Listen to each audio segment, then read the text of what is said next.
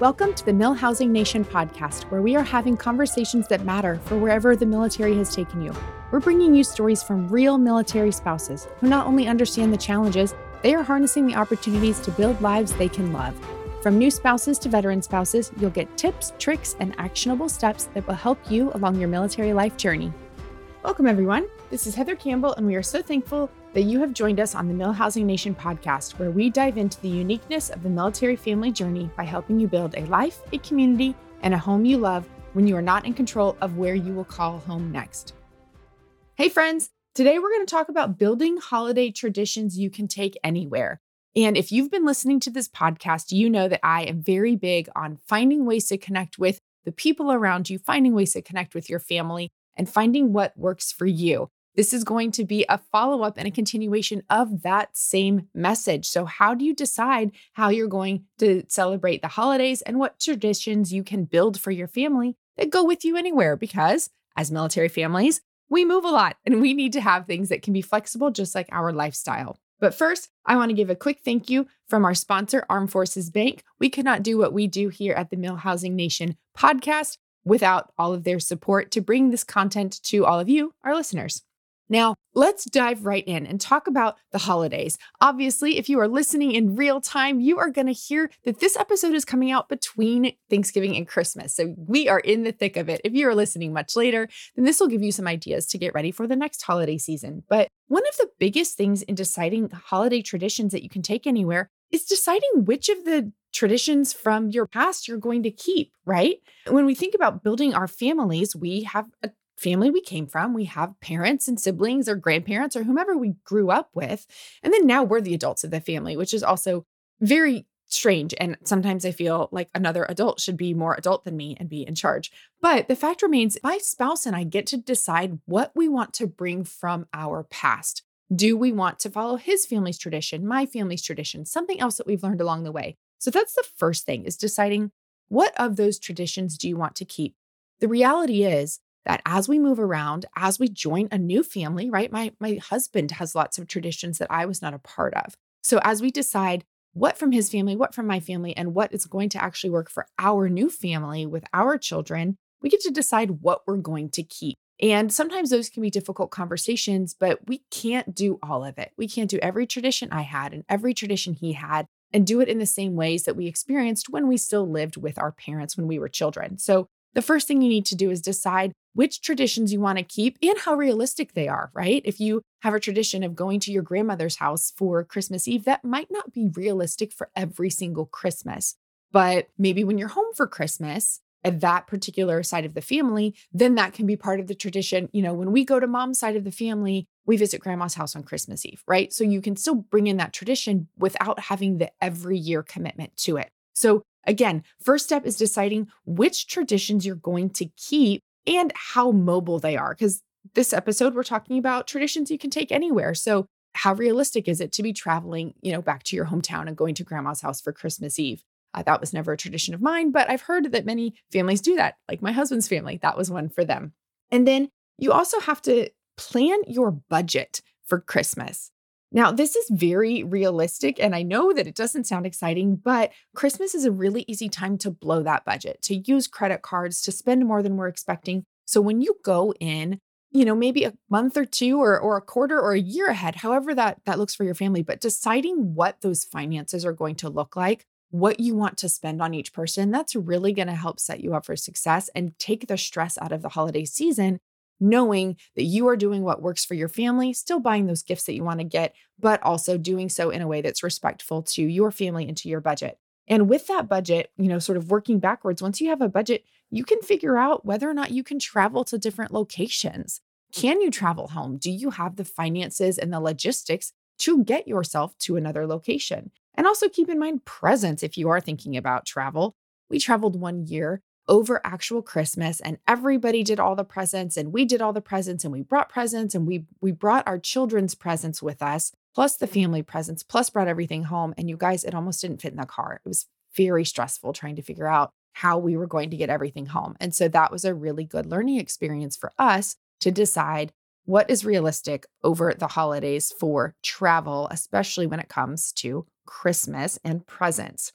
And you can also be thinking about different things from your childhood. Maybe it was something that's not on a particular day, but maybe a, a routine that you had, right? Driving around the neighborhood, listening to Christmas music, looking at Christmas lights. Most places that we go, even in the military community, will have a military installation or something like that, where we can drive around and still do that. So it might not be in the same time as it was before. Maybe I know when I was a kid, we would go to Christmas Eve church with my parents and then look at Christmas lights on the way home. Well, where we live now, and my children are younger, a Christmas Eve service is late enough that we are not looking at Christmas lights afterwards, right? I need these kids to get in bed because I have to finish last minute wrapping all the presents and getting them under the tree. So think of some of those traditions. Maybe now we don't listen to Christmas music and drive around for lights after Christmas Eve service. We do it on another night just for fun that we, after dinner, put on our pajamas and we go drive around in our pajamas with hot chocolate, right? So we can create these traditions and be flexible with them, that they don't have to fall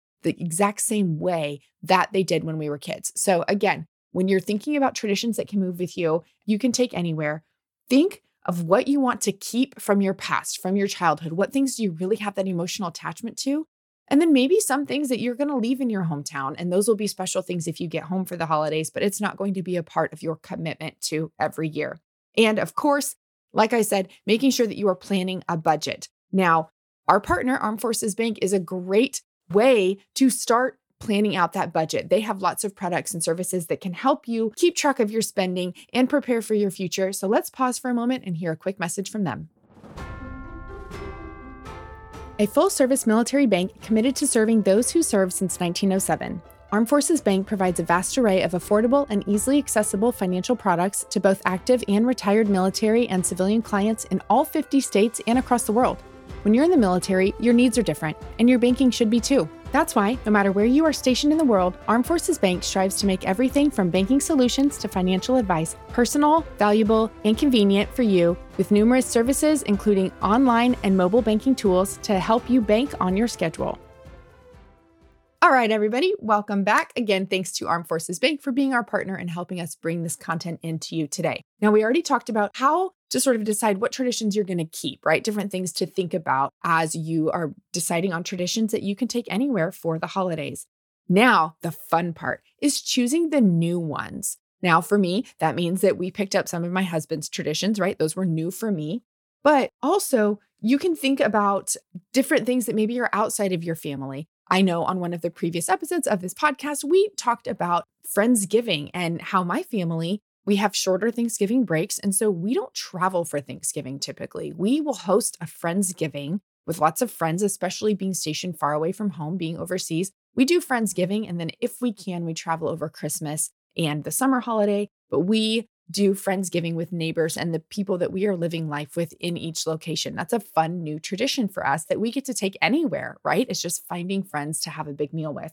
Another fun new tradition that we have adopted we have Three of the five people in my family have birthdays in the eight weeks after Christmas. Uh, and my daughter is three months before Christmas. So that September to February is a really stressful time for me for presents for me as the mom and as the wife.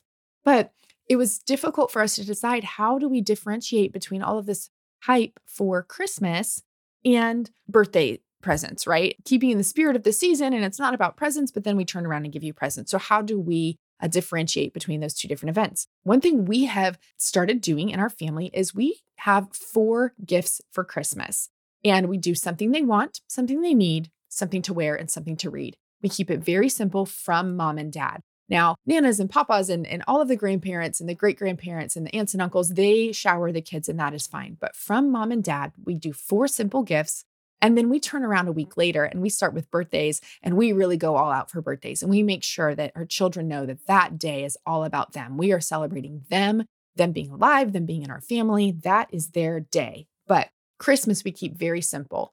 Also, we have told our children our family is one that believes in Santa. And we've told them that mom and dad coordinate with Santa. Santa only brings things that parents approve of. That's why different families get different things from Santa we have asked Santa to bring us a family gift, something that we can enjoy together. So rather than getting tons and tons of things from Santa, we ask for something that can help pull us together, a game a trampoline, a basketball goal, but something really big, a trip to Disney World, like something big that we can do together. And that has worked really, really great. And we have always made sure to thank Santa for his willingness to bring our family together around one common present, one common activity, one common thing that we can be doing with each other in the spirit of the holiday season. Thankfully, we are a family that can get the things that we need throughout the year. So, if my children need basketball shoes or if they need, you know, soccer cleats, obviously my mind is thinking of shoes that my children need. But those sorts of things we can get as we go. So we can really ask Santa to bring us that special fun thing for just our family.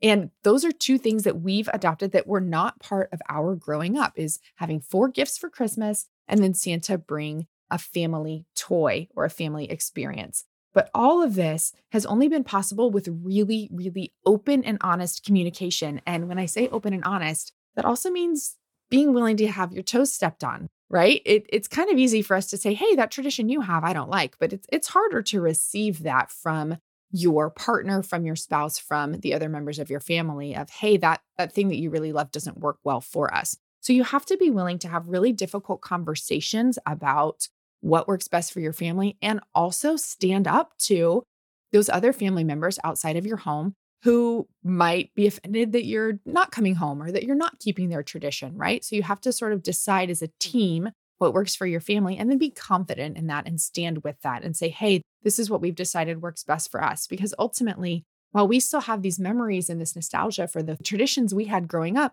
we're creating new traditions for our children. And as family, that moves around a lot as a military family, I can't rely on always being in the same location to go to the same the same service or the same live nativity scene or the same uh, neighborhood for Christmas lights. So we have to create a focus for us on the season, on the giving, and on the time together in a way that when our children look back at Christmas, they'll remember that no matter where we were, these were the things that were consistent. We'll find Christmas lights to drive around and see. We will find a way to have Santa bring us some sort of family activity. We keep the focus on Christmas and the spirit of the season and why we celebrate. And then we go all out for birthdays. And this is something that I want them to carry forward with them. And it gives them that flexibility as they grow to choose what works for them.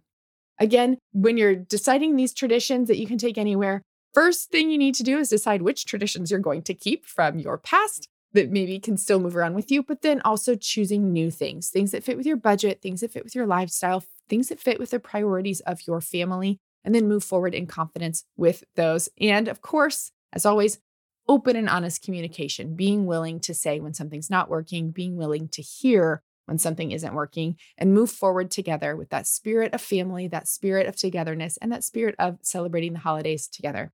I hope that this blessed you guys this week and enjoy the holiday season if you are listening during the holiday season. If you're outside of the holiday season listening to this episode, then please feel free to get in the holiday spirit and start thinking about what you want the next year to look like and maybe start talking to your family or making those budget plans and looking forward to what you can do to ultimately alleviate some of that stress and help you enjoy that time with your family. Be sure to subscribe to our podcast and share with your friends.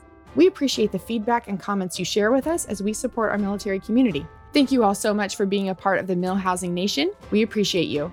The MilHousing Nation is where you always have a community, no matter where you are stationed.